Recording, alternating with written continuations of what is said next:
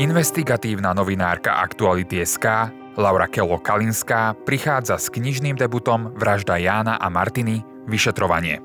Kniha opisuje najmasívnejšie vyšetrovanie v histórii samostatnej Slovenskej republiky a odkrýva aj doteraz nezverejnené informácie o vražde novinára Jana Kuciaka a jeho snúbenice Martiny Kušnírovej.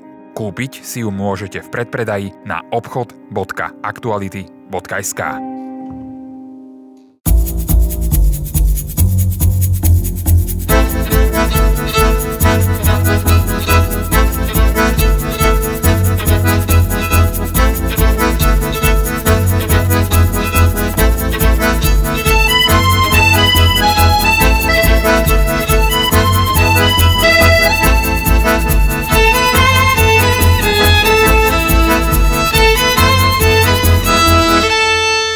Pri šachových partiách som sa stretol s najlepšími hráčmi sveta, hovorí Ľubomír Vtáčnik.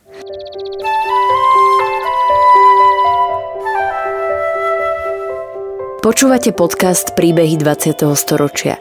Spoznáte v ňom skutočné osudy, na ktoré sa zabudlo alebo malo zabudnúť.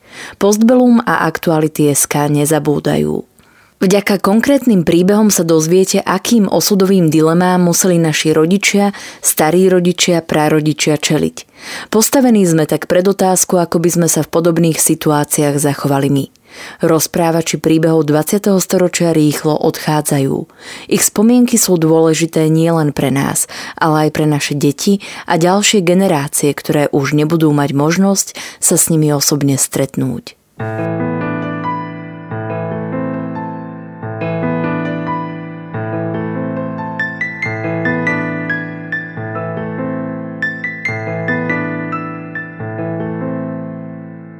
Ľubomír Vtáčnik sa narodil v Bratislave v roku 1957 ako druhé dieťa z jednovaječných dvojčiat.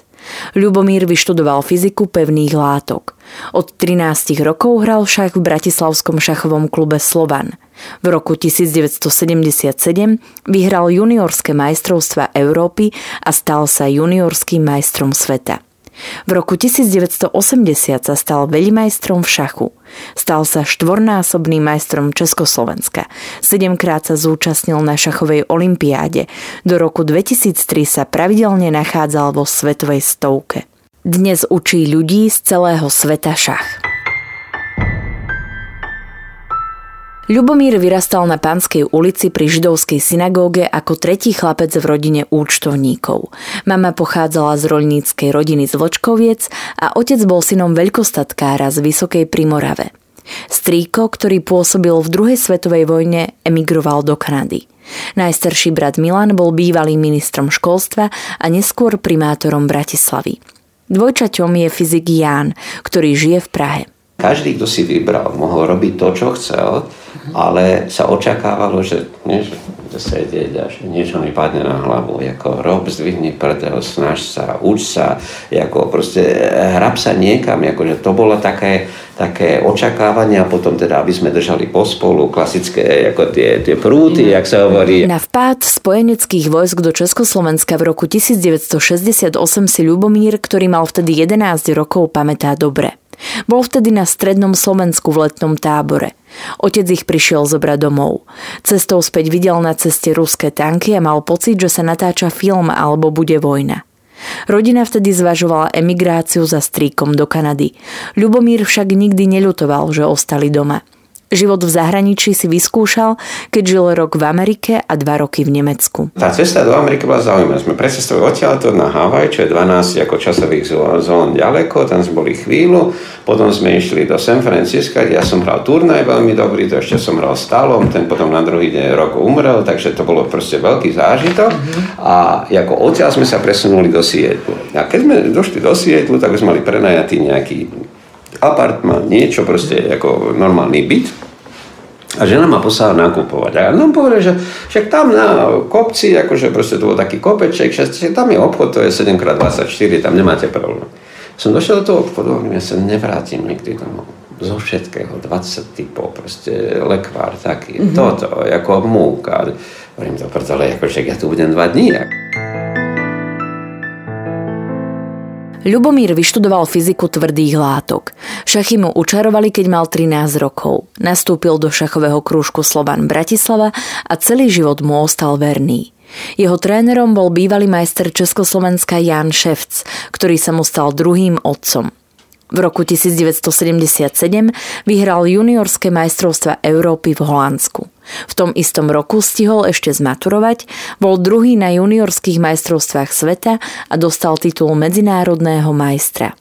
V roku 1980 sa stal veľmajstrom, druhým slovenským po Jánovi Plachetkovi. Čo sa týka teda toho, toho vzťahu, akože ja som netrpel tým pocitom menejcenosti, lebo mne sa podarilo ako aj generačne, aj, aj z hľadiska teda ako národného, dostať sa do českého družstva. Bol tam teda pán Plachetka, ktorý študoval v Prahe a ktorý je Slovák a žije v Trnave.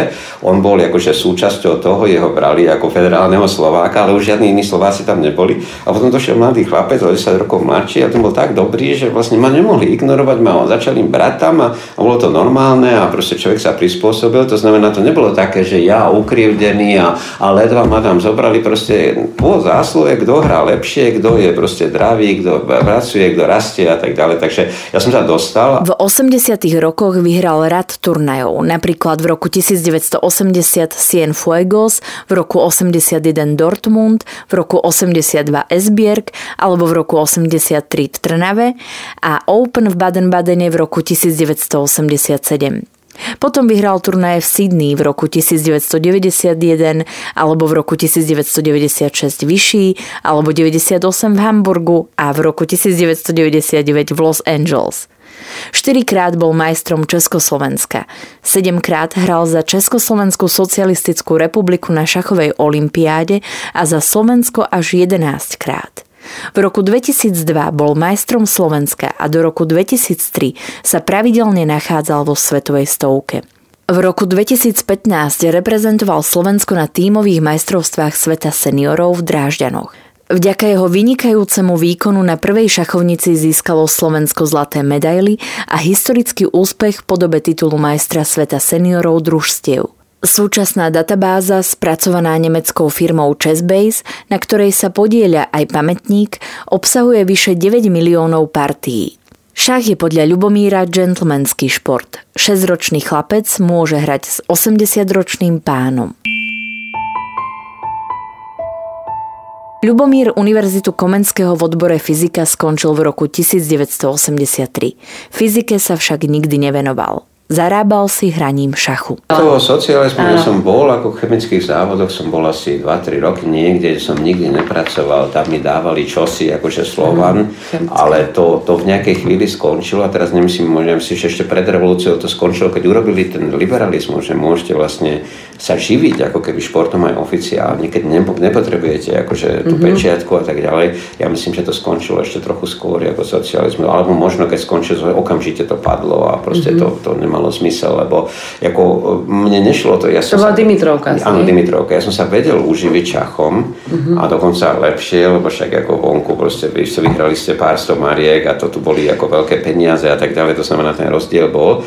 Takže ako, e, nie, nie je ten, ten, tento ako problém nie. Bol, samozrejme bol problém, že vlastne bolo vylúčené, aby ste nikdy nepracovali. To mhm. znamená, aby ste vlastne nemohli byť ani slobodný umelec, ani nič ak ste neboli v nejakom zväze alebo čo, ako o tom viem samozrejme menej, mm-hmm. ale aj ja ako človek, ktorý pozitívne robil niečo, čo je také hraničné a nedá sa zaškatulkovať, tak ma museli niekde zaradiť, tak ako hovoríte. Ľubomír, ktorý hrá viac ako 40 rokov profesionálne šach, si najviac váži šachovú partiu, ktorú zohral v roku 1982 vo Švajčiarsku ako člen olympijského týmu za Československo. Nám sa podarilo byť druhý raz na svete v 82 sme boli na olympiáde, ako, a proste opakovane, každé dva roky sú šachové olympiády a vtedy sme boli za Sovietským zväzom pred Spojenými štátmi druhý.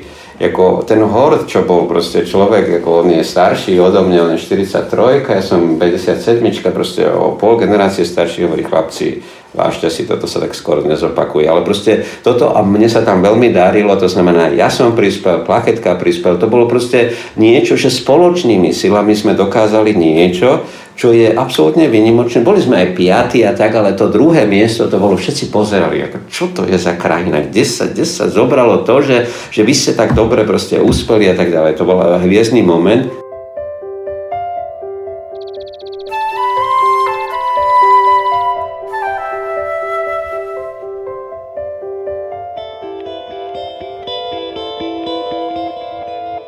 Pri šachových partiách sa Ľubomír stretol s najlepšími hráčmi sveta, ako Michailom Talom či Anatoli Karpovom.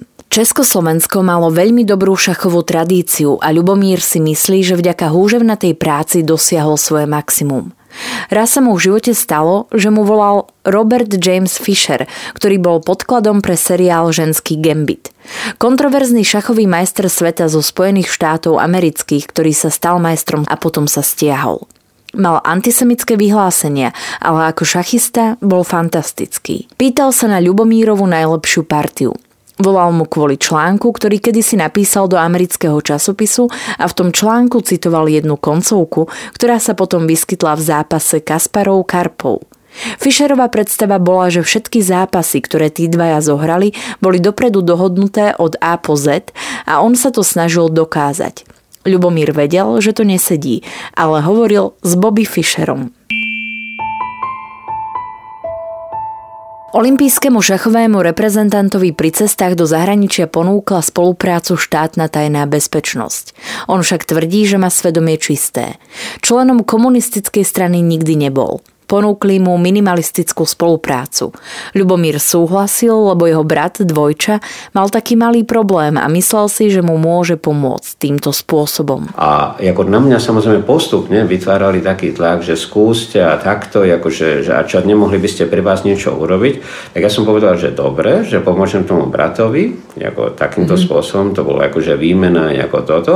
A so mnou sa bavili o tom, že existoval nejaký taký šachista Whitehead a ako mm-hmm. jeden bol v State Departmente v 90. rokoch. Či boli prípustní, ani neviem, ako toho človeka som možno raz v živote stretol. To takéto som mal rozhovory, to znamená, že v podstate nič som mňa nemali. Ako to mhm. aj ako asi v tých záznamoch je vidieť, že to znamená, ja som nikoho neudával. Čisto sa to týkalo toho, že čo by som mohol urobiť prípadne raz, ako keď chodím von. No a potom to skončilo, lebo skončil mm. akože socializmus a tak ďalej. To znamená, toto bol akože moje, môj rozsah toho zamazania, mm. že teda áno, mali ma v zväzkoch, rokoch a hovorím raz za dva mesiace, tri mesiace ako niečo bolo, to znamená, že o niečo som im povedal. Ľubomíra ako agenta majú zapísaného aj v archíve Ústavu pamäti národa. O páde komunistického režimu sa dozvedel z novín.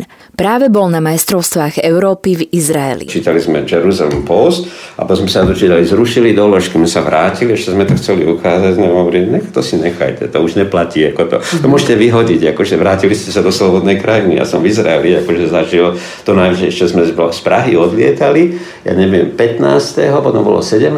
a potom proste, keď sme došli asi o týždeň, tak už, už bola iná krajina, ako Československo. Takže viete, akože to, ja som vlastne pokračoval v tom, čo som robil a nemusel som nič meniť, lebo ako, akurát, že som bol slobodný. Si pamätám, jak dnes sme sedeli s nejakými francúzmi a tak ďalej, ako pili sme kávu hovorím, že to, že fanda, že konečne môžeme akože cestovať a tak ďalej a, a že teda ako čítať, čo chceme a tak, oni na mňa pozerali, alebo teda na nás pozerali absolútne, absolútne nerozumeli, o čom sa hovorí. Po roku 1989 sa svet pre Ľubomíra zmenil. Ľudia podľa neho museli ukazovať farbu. Zrazu zistil, že ľudia, s ktorými komunikoval, sú národovci, veria absolútnym nezmyslom a milujú Mečiara. Ideologicky a emocionálne sa s niektorými ľuďmi rozišiel, lebo stáli úplne niekde inde. Bolo to pre neho bolestivé.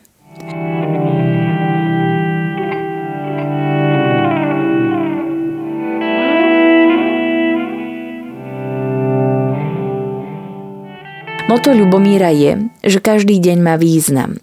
V úspešnej kariére šachistu stále pokračuje. Počítače v šachu veľa zmenili, ale nesnaží sa s nimi porovnávať. Ostatných 10 rokov sa venuje trénovaniu a je autorom 5 kníh o šachu.